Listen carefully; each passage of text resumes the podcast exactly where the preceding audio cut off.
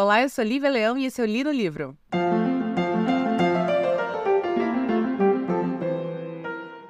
Pois muito que bem, ainda durante o retorno de férias, então meio lenta ainda para gravar, mas hoje eu queria trazer um livro bem bacana que eu li logo no comecinho do... Na verdade eu li entre o final e o começo do ano, lá pela última semana de dezembro, primeira semana de janeiro, chamado O Beco das Ilusões Perdidas, The Nightmare Alley, 1946, do William Lindsay Gresham. Para quem não sabe, o William nasceu em 1909, faleceu em 1962, até que novo, né, aos 52, 53 anos, mas vindo de uma vida meio caótica, uma vida onde ele era, por sinal, alcoólatra, foi médico voluntário lá na Guerra Espanhola, enfim. Então teve uma vida complicadinha. Ele nasce em Baltimore, se muda para Nova York ainda pequenininho, vive boa parte da vida lá, é meio que considerado até nova-iorquino em algumas biografias. Na infância adorava ir para Coney Island, que é uma pontinha ali do Brooklyn, e onde tem praias, que tem duas praias, se não me engano, uma chamada Manhattan Beach e outra eu não vou lembrar o nome. E eu não conheci quando eu fui, né, ano passado.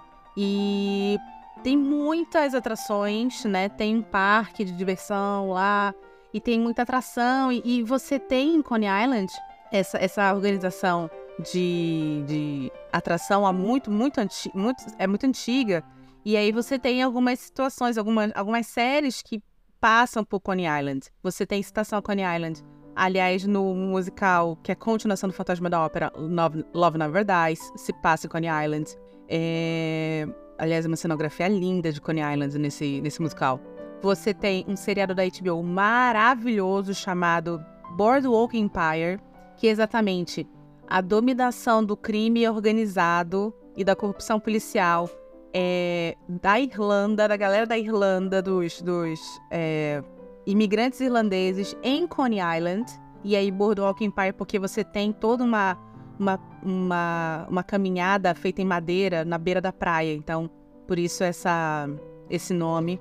E aí você tem até a citação de Coney Island em American Horror Story Hotel, por exemplo, que é o da Lady Gaga, né, que ela é uma vampira, então a gente também tem Coney Island ali.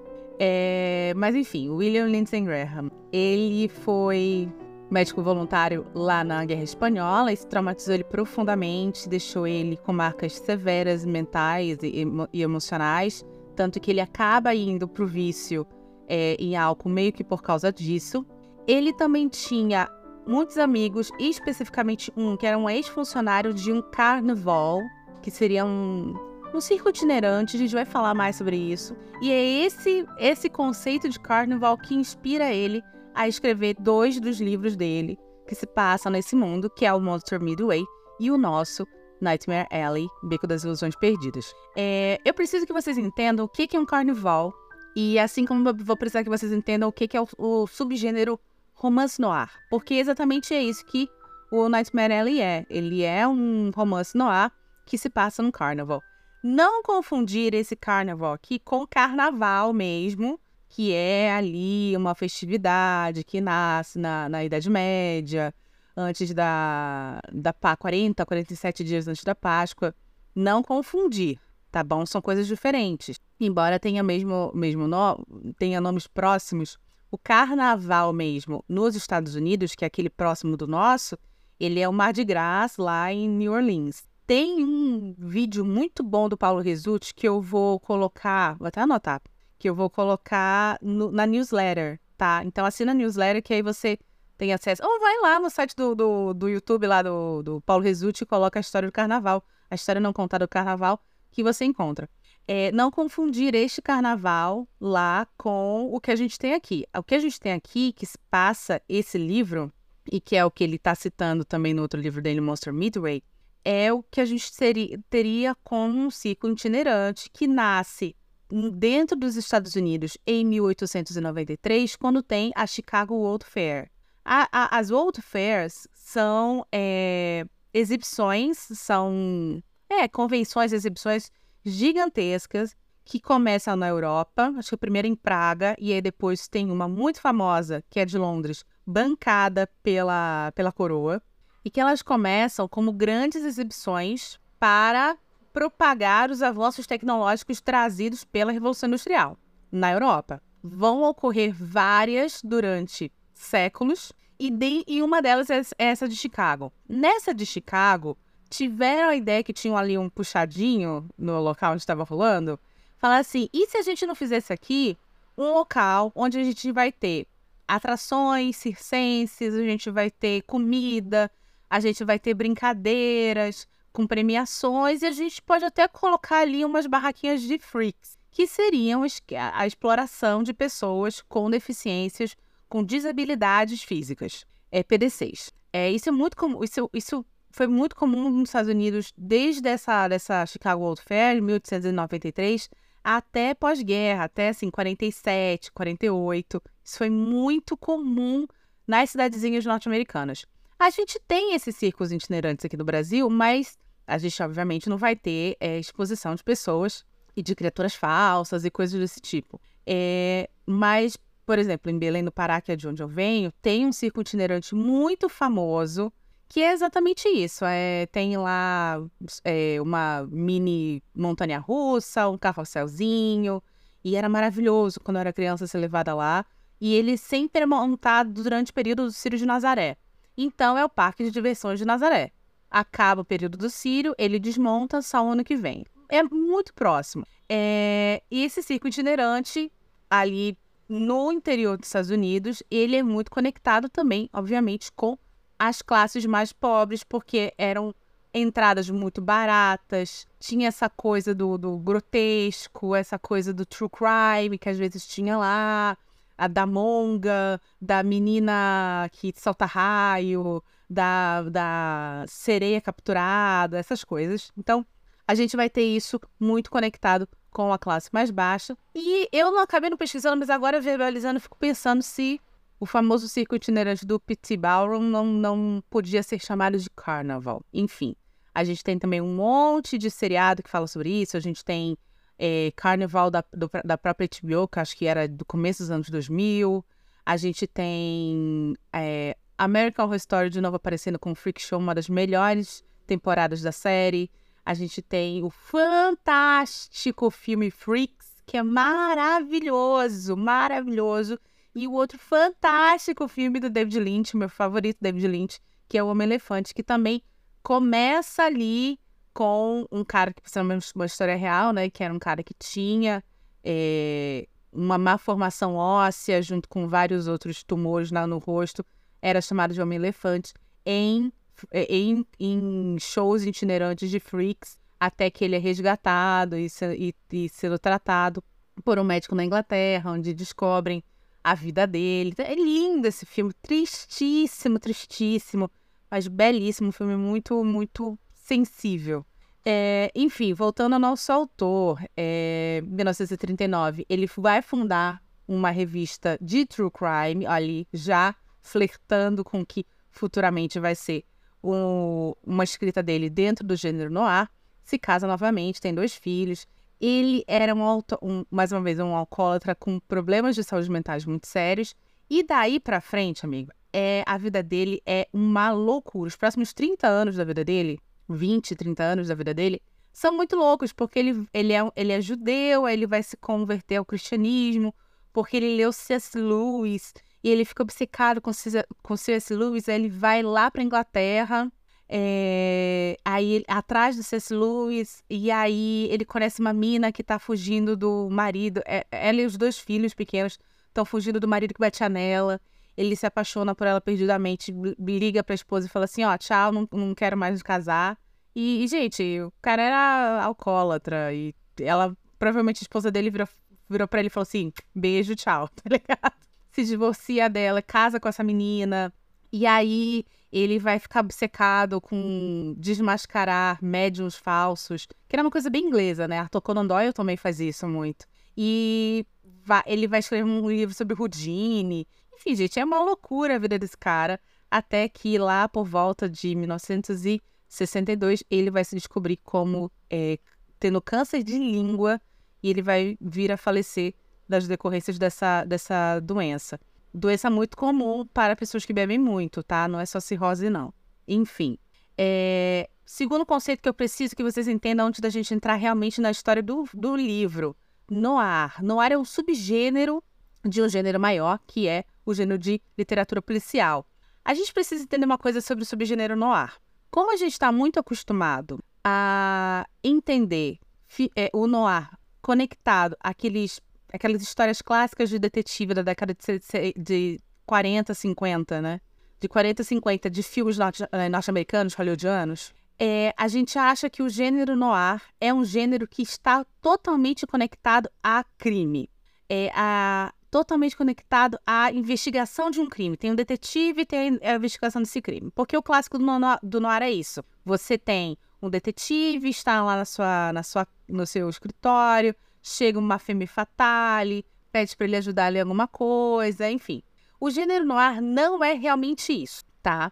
Ele é um subgênero que vai falar sobre a corrupção institucional e, consequentemente, sobre a corrupção intrínseca à sociedade na qual vivemos. Ele vai ter, obviamente, esse nome por causa de uma publicação de true crime francesa, mas, basicamente, você não precisa ter a figura de um detetive e a figura de uma femme fatale para conseguir ter um livro, ou um seriado, ou um filme noir. Exemplo, o meu filme noir favorito de todos os tempos, Gilda. Gilda é... Aliás, um dia desse, o André nunca tinha assistido Gilda. Eu e o André, a gente está numa fase que a gente está assistindo filmes que são muito importantes uns para os outros, assim. Que a gente nunca assistiu. E aí eu botei ele para assistir Sound of Music, que ele adorou. E... qual foi o outro? Ah, mas esse outro foi ele que escolheu, que foi o West Side Story, porque eu sempre falei. Esse ele não curtiu tanto. Ele não conseguiu entender o conceito da Maria, do irmão da Maria ser assassinado e ela transar com o assassino dele na mesma noite. Ele não entendeu esse conceito. Não entendeu? Aí ontem a gente assistiu Tinker Tailor Soldier Spy, que é um filme baseado no livro do John Le Carré, que eu amo, que eu até vou reler, me deu muita vontade de reler para trazer para vocês. Mas enfim, e aí eu coloquei ele para assistir Gilda, que é um dos meus filmes de infância. Eu assisti Gilda desde criança incontáveis vezes. E é um filme noir que não tem detetive. Tem femme fatale, mas não tem detetive. E ele detestou. Com 20 minutos ele tava dormindo. E aí eu problema no nosso relacionamento. Eu pedi pra ele ir pra cama dormir. E eu continuo assistindo o filme em casa. Mas enfim. Outro livro que não tem a figura do detetive e é um livro noir é o próprio Beco das Ilusões Perdidas. Então vamos entrar finalmente nesse livro que foi uma leitura maravilhosa, já digo aqui, eu adorei esse livro, ele é muito, muito bom, ele tem tudo aquilo que eu gosto, mas ele é um livro pesadinho, tá? Quer dizer, a gente já teve coisas bem pesadas, esse mês em específico, se você assinou a newsletter ou tá me seguindo lá no @liviamulders, você já sabe quais são os livros desse mês. A gente vai ter uns livrinhos bem assim, complicadinhos aqui, bem tipo mundinho cão, mundinho pup, e aí... esse aqui tá ali no meio, assim. Eu acho que eu já tô até meio que calejada. Nem fico mais tão chocada, assim, quando eu leio umas coisas nesses livros devido à seleção que eu fiz pra esse mês. É mês de carnaval, né, gente? Mês tranquilo. Com essa sinopse, a gente vai falar sobre o Stan Carlisle, que é um menino de 21 anos que aparece do nada. Do nada, você não tem passado, você vai descobrir o passado dele conforme a leitura do livro vai ocorrendo. Por enquanto, ele é só um cara... sem John Doe, sem ontem. E ele aparece nesse Freak Show, vendo ali as coisas, né, as atrações e tal. Tem uma menina muito bonita, que é a Molly, que faz um truque com eletricidade e tal. E ele vê, junto com todo mundo, o maior dos números de Freak, que é um cara que o dono lá, o gerente, o showman do Freak Show, fala que é um cara... vindo de uma tribo e tal. E aí ele joga um frango vivo pro cara. O cara destroça o frango com os dentes. Um negócio horroroso, péssimo, assim, muito desumano. E ele fica chocadíssimo com aquilo. Ele vai depois conversar com... quer dizer, chocadíssimo, né? Mas ele fica assim, pô, pesado. Plus 18. Aí ele vai conversar com o cara lá que apresentou o número. E o cara falando assim, ah, isso aqui é óbvio que ele não é, né, de uma tribo que come coisas cruas e pessoas e tal. Ele é um cara que apareceu aqui uma vez, a gente precisa de uma atração grotesca, assim, porque atrai muita gente, dá muito dinheiro, que até hoje é real. Então, a gente pega e fala assim pra ele, assim, ó, você não quer fazer um número onde você finge que você vai comer uma galinha crua, finge que você vai comer um peixe cru, finge que você vai, sei lá, destruir um rato, adentadas. Você não quer? A gente finge... E em troca eu te dou uma garrafa de gin. E o cara que escuta isso, que tem um problema de alcoolismo, topa. E aí o dono do Freak Show fica falando assim pra ele. Ah, então, mas nessa apresentação de hoje você pode, sei lá, puxar o rabo do rato. Ah, nessa apresentação de hoje você pode arrancar o bico da galinha. Até que aos poucos ele vai transformando aquela atração freak que não era real... em algo real. Ele fala para isso, eu estou construindo um monstro aos poucos, utilizando então o alcoolismo ou qualquer vício de uma pessoa. Isso é muito forte, porque esse conceito inteiro vai permear o livro. O livro inteiro é sobre a transformação do Carlisle algumas vezes pelas suas próprias decisões erradas, ou não, né? Não, acho que não é um livro para juízo de valores, em um freak de alma. É, na verdade, um rise and fall de caráter desse personagem. E uma das coisas que eu mais amei nesse livro é isso. Esse livro tem personagens fantásticos e fabulosos, e o autor, ele deixa você saber o passado desses personagens. Ele deixa você entender como a história pregressa, que é sempre uma história muito, muito ferrada. Vamos lembrar que esse livro foi lançado em 1946. Então, você teve Segunda Guerra Mundial aí no meio. Antes disso, você teve a Grande Depressão Norte-Americana por causa da quebra da Bolsa de Valores. Então, a gente está falando de um Estados Unidos de baixa renda em um período muito pobre. Muito pobre. E todos os personagens ali sofreram situações muito complicadas e muito horrendas e trágicas devido a isso. Você tem claramente personagens, alguns mais mesquinhos e piores, alguns mais doces e meigos, como a Molly, que é a menina lá que faz o truque da eletricidade. Mas todos eles são frutos desse meio. São frutos de um meio de uma sociedade corrupta, doente, empobrecida.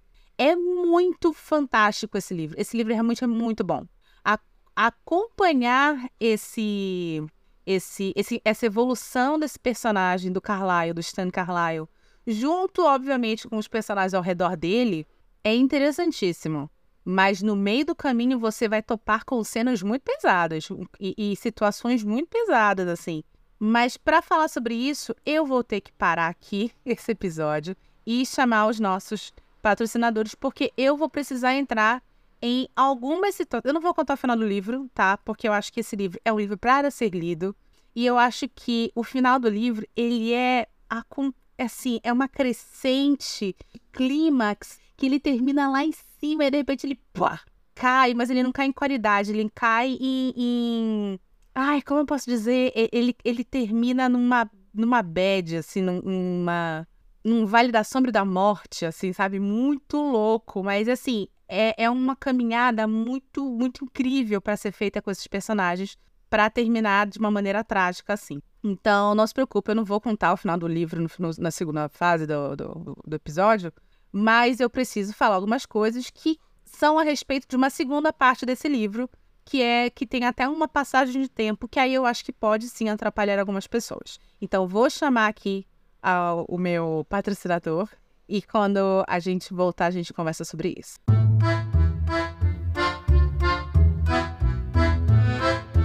Recado do patrocinador aqui. Já já o episódio continua, mas antes quero agradecer a sua audiência e te lembrar que o Li no Livro é um podcast independente e sem patrocínio. Para nos ajudar, é simples. Compartilhe esse episódio com seus amigos e assina a nossa newsletter. O link está na descrição do episódio. Obrigada! Pois muito que bem, o Stan Carlisle, acaba entrando para esse freak show, que é uma comunidade até que bem funcional, na minha opinião. Ele vai conhecer a Molly, que é essa menina órfã, que é adotada por algumas pessoas desse freak show. Menina muito bonita, menina muito boazinha. Ele vai gostar dela, mas em paralelo ele vai ter um caso com uma vidente, e ele vai começar que é casada com um homem que tem problemas de alcoolismo, e ele vai começar a trabalhar com essa vidente que ele tá tendo um caso e com o marido dela no número lá de adivinhação. Essa mulher vai ensinar para ele todos os truques que, por sua vez, antes que ensinou para ela foi o marido, até que ocorre uma situação ali que você precisa ler o livro para saber se julgar, né? Se você acha que foi culpa do Stan ou não. Para mim foi. Em que um dia o cara tava muito bêbado, ela pede pra ele não beber, e deixa ele com o Stan, fala assim pro Stan, olha, não dá bebida pra ele. O Stan muito apoquentado, com o cara lá querendo muito beber, dá uma bebida e supostamente o Stan não sabia que aquela bebida era querosene e o cara morre. Aparentemente, ele vai ter que conviver com essa morte, tá? Porque ninguém vai descobrir e ele vai seguir vida assim. Mas aqui você tem já a primeira grande mácula no caráter, entre aspas, deste personagem. Essa mácula só vai aumentar. Ele vai se casar com a Molly e vai ter uma passada de tempo. Quando se passa o tempo, ele não está mais no freak show com a Molly. Ele está atendendo como um grande mentalista. Esse personagem que ele cria para ele vai ter uma evolução durante a segunda parte do livro. E é bem bacana de ser visto isso, de como ele vai montando esse personagem nesse suposto ministro... que é um ministro que fala muito de Deus, mas ao mesmo tempo fala muito da espiritualidade e tal, que lembra um pouco o que o cara lá fazia depois que ele vai para a Inglaterra, lembra o autor? Que ele fica correndo atrás de desmascarar médiuns e tal, meio que ele... Esse personagem é um cara assim, um médium bem enganador, que é o Stan. Então ele tá trabalhando já com a Molly, com uns códigos inventados pelo cara que ele matou, sem querer ou não. Só que ele não tá mais atendendo dentro do freak show, ele está trabalhando fora, ele está trabalhando para um outro nicho. Ele tá fazendo atendimentos e demonstrações dos seus poderes psíquicos em festas de alta sociedade, com uma galera muito rica. E aqui a gente tem uma virada muito louca no destino desse personagem. Porque quando ele tá, no caso, né, ali no meio dos freaks, fazendo pequenas enganações com a galera que vai nesses circos itinerantes, que é uma galera muito pobre, que dá lá um penny, uma coisa assim, é uma coisa. Quando ele vira a chave e vai para esse tipo de público, que é um público com muita grana, o negócio lá é bem mais embaixo. Porque fica muito claro que dentro dessa sociedade, se o cara enriqueceu, ele não enriqueceu de uma maneira lícita. É sugerido isso, que ninguém ali que está assistindo com grana, né? Que tá assistindo aqueles golpes que ele tá dando, aquele personagem que ele tá construindo, que ninguém ali chegou onde chegou sendo uma pessoa bacana. E aqui você vai ter um mundo de cobra engolindo cobra, de gente escrota engolindo gente escrota. E no meio disso tudo, ele tá casado com a Molly, no meio disso tudo, ele conhece uma psiquiatra que atende essa galera muito com muita grana, chamada Lilith. E para ela, é a primeira pessoa que ele consegue demonstrar exatamente quem ele é. Ele trata muito mal a Molly, ele gostava muito do primeiro caso dele lá, que era vidente, mas é com a Lilith que ele vai se sentir confiante e confortável o suficiente para falar quem ele é realmente. E aí, quando você vai conhecer várias facetas da vida dele, é quando você vai entender várias coisas, o passado dele com o pai, o passado dele com a mãe. E aliás, aqui é uma parte do livro que você fala assim, pô, o nome desse livro devia se chamar Beco do Édipo Rei, porque claramente esse cara, aliás, é até verbalizado isso em um determinado momento do livro. Ele tem um lance com a mãe, ele tem um complexo de Édipo ali pesado. Tanto que ele trata muito bem a vidente, que ele tem um caso. Ele é completamente obcecado com a Lilith, que é uma mulher um pouco mais velha. Agora, com a Molly, ele tá cada vez mais abusivo. Cada vez mais abusivo e manipulador com ela. O que dá muito dó. Aliás, esse livro, que não é ruim, gente, vai sofrer. Vai sofrer, vai sofrer. A Lilith em si, ela é uma personagem que, embora seja muito clássica da organização do gênero noir, que é a famosa femme fatale, perigosa, cheia de atitude e tal, ela tem um passado também muito trágico. Então, o autor, ele é muito bom nisso, mesmo que muito rapidamente, muito sutilmente, encaminhar o leitor para entender que aquele personagem tem algo por trás dele. Isso é muito bacana, ele não só joga o personagem assim para você. Enfim, eles vão tentar dar um golpe num cara muito rico, que tem um passado pesado com uma menina que ele engravidou, que teve um aborto e morreu, porque foi um aborto super mal feito. Eles resolvem botar a Molly na jogada, vai dar uma merda gigantesca, e daí é pro final do livro, que é um negócio assim, é um crescente, e aí tem aquela queda do final trágico, triste, mundo cruel, sarjeta, assim. É fantástico esse livro. Tipo, sarjeta, é fantástico esse livro. Mas gente, é muito, muito bem feito, é muito bem escrito. Ele teve duas adaptações cinematográficas, uma em 47, um ano depois que ele é lançado, que eu não vi, nem sei se... na verdade, nem procurei, tá? Mas, enfim. E ele tem a adaptação do Guillermo del Toro, que foi em 2020, 2021, que esse eu assisti. Eu gosto muito desse filme, mas eu acho que o Guillermo, que eu chamo de Guilherme porque eu tenho certeza que se eu conhecesse o doutor, eu ia ser super amiga dele. Eu acho que o Guilherme, ele, quando adapta esse livro, ele tira do cerne do livro esse negócio da mãe do Carlisle. E que, para mim, é muito necessário para entender esse personagem. Porque no livro, ele vê a mãe transando com o amante, em seguida a mãe abandonando o pai e ele. E o pai é um cara alcoólatra, super violento. Quando o pai, no dia que o pai, que a mãe abandona o pai fica tão, tão possesso que ele precisa bater em algo. E aí o menino, o Stan, por sorte, não tá em casa. Quem tá é o cachorro dele. Então o cara espanca o cachorro até a morte. E aí, depois que dá toda a merda lá com o milionáriozão, o fodão, que o Stan precisa sair fugido, ele vai procurar o pai, e aí ele meio que joga isso na cara do pai, enfim, é um lance bem bizarro. E tem também o relacionamento dele com as mulheres mais velhas, que é a madame lá da vidente do começo e a Lilith. E isso é tirado do filme por na minha cabeça, por uma decisão de casting.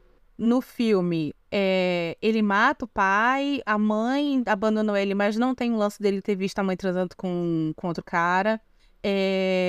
No filme, quem faz o Stan desde o começo é o Bradley Cooper, que é um cara já nos seus 40 anos. E aqui a gente tem no livro o Carlisle começando com 21 e se tornando aos poucos o personagem, porque a gente passa anos acompanhando ele durante a narrativa, o personagem que ele é. Então, eu acho que ter sido retirado esta questão, esse complexo de Édipo que esse personagem tem, atrapalha muito você entender também, por exemplo, o relacionamento que ele tem com a Molly e as coisas que ele vai obrigar a coitada da garota a fazer. Então, sei lá, eu não gosto deste ponto da adaptação. Mas, em si, é muito bacana, é um filme muito legal.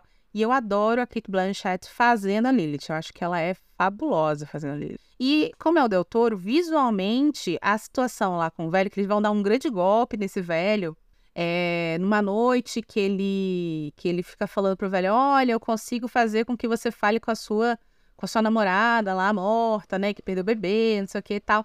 E eles fazem o cara falar com a Molly, achando que é a namorada, até que um dia o cara fala assim, ó, eu preciso de mais do que isso, eu preciso tocar nela. E eles vão, então, obrigar a Molly. No livro, eles querem obrigar ela a transar com o cara. Gente, imagina uma situação dessa. Tu é casada com um cara, ele vira pra você e fala assim, ah, você transa aí com o fulano pra eu dar um golpe nele? Olha que coisa é isso, gente, pelo amor de Deus.